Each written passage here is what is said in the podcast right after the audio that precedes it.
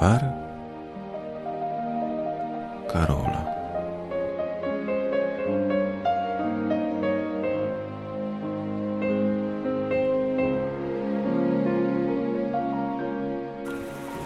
Dobry wieczór.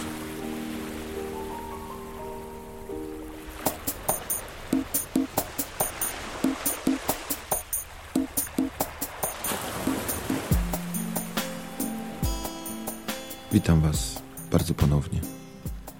Ostatnim razem, kiedy opowiadałem o tragedii, która wydarzyła się na pokładzie statku Wilhelm Gustloff, mówiłem, że była to największa, jak dotychczas, tragedia, która wydarzyła się na morzu. Swoją wielkością przyćmiła ona inne wydarzenia, które miały miejsce w tym czasie. Ale Wilhelm Gustloff nie był jedyną ofiarą tej wojny. Łączną liczbę ofiar z tego okresu szacuje się na 40 tysięcy osób. Gustloff, jak wspomniałem, jest najbardziej znanym i najbardziej spektakularnym przykładem i jego ponura sława przyćmiła nieco wydarzenia, jakie miały miejsce na innych statkach. I tak na przykład w tym samym okresie miały jeszcze miejsce dwa inne znaczące wydarzenia. 10 dni po zatopieniu statku Wilhelm Gustloff ta sama łódź podwodna pod dowództwem kapitana Aleksandra Marinesko 10 lutego 1945 roku, trafiając dwoma torpedami w okręt, który kapitan Marinesko błędnie ocenił jako krążownik Emden, w 15 minut posłała na dno morza statek transportowy Steuben. Na jego pokładzie znajdowało się ponad 4000 osób. Prawie nikomu nie udało się ujść z życiem. Podobnież 16 kwietnia 1945 roku inna łódź podwodna, również y, należąca do radzieckiej marynarki wojennej, łódź podwodna L-3 zatopiła statek transportowy Goja, w wyniku czego śmierć poniosło 7 tysięcy osób. Łącznie na skutek zatopienia tych trzech statków transportujących uciekinierów śmierć poniosło 20 tysięcy osób. Tak jak mówiłem, największą sławę zyskał Wilhelm Gustloff, ale trzeba zdać sobie sprawę z tego, że przez długi czas był to temat tabu, na temat którego nie mówiono w samych Niemczech. Po wojnie, wobec y, licznych zbrodni hitlerowskich, nie mówiono na ten temat. Nie licząc literatury fachowej, pierwszą osobą, która podjęła ten temat, był urodzony gdańszczanin Günter Grass. Dopiero w 2002 roku w swojej noweli Krebsgang, tytuł polski Idąc rakiem, opowiedział on historię statku Wilhelm Gustloff. Później pojawił się również film fabularny na ten temat. Warto może przyjrzeć się również e, dalszym losom bohaterów tamtych wydarzeń, a tym, który odegrał chyba największą rolę, był nie kto inny, a kapitan łodzi podwodnej Aleksander Marinesko. On to właśnie zmuszony niejako, aby ratować własną skórę, musiał odnieść jakiś sukces. I tak jak już wspomniałem, w ciągu jednego rejsu, po zatopieniu statku Wilhelm Gustloff, następną ofiarą padł statek MS Steuben, na którego pokładzie zginęło 4000 Niemców, w większości żołnierzy. Dzięki temu Marinesko osiągnął najlepszy wynik wśród radzieckich podwodniaków. Mimo to jednak, pomimo niewątpliwego sukcesu, po powrocie nie przyznano mu tytułu bohatera Związku Radzieckiego, a jedynie Order Czerwonego Sztandaru.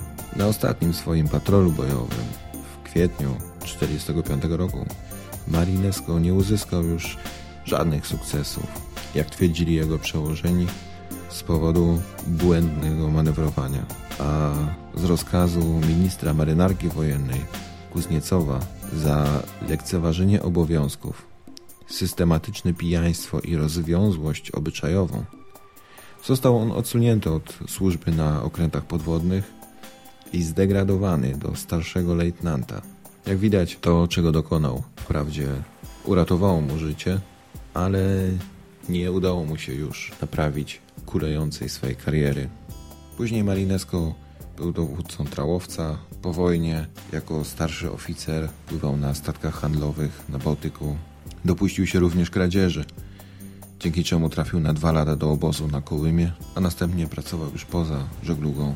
Zmarł nieco zapomniany w Leningradzie w 1963 roku i przez wiele lat władze radzieckie nie mówiły również o zatopieniu Gustlofa, ani o samym Marinesko. Dopiero po jego śmierci wypłynęły szersze informacje na ten temat. Z czasem zaczęto kreować go na wielkiego bohatera. Pojawiały się liczne mity, jakoby Marinesko został uznany za osobistego wroga przez Hitlera lub też uratowanie żeglugi alianckiej na skutek faktycznego zatonięcia z Gustlofem kilkuset marynarzy niemieckich okrętów podwodnych. W 1990 roku Marinecko przyznano pośmiertnie tytuł bohatera Związku Radzieckiego. Niemcy uznali to jako policzek w twarz. Jego imieniem nazwano Muzeum Łodzi Podwodnych w Petersburgu oraz przyznano jego imię samolotowi Boeing 737 rosyjskich linii lotniczych KD Avia. Marinesko uznano podwodniakiem numer jeden.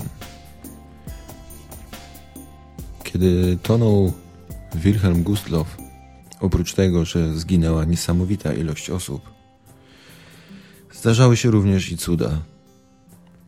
I tak na przykład podczas akcji ratunkowej przyszło na świat kilkoro dzieci.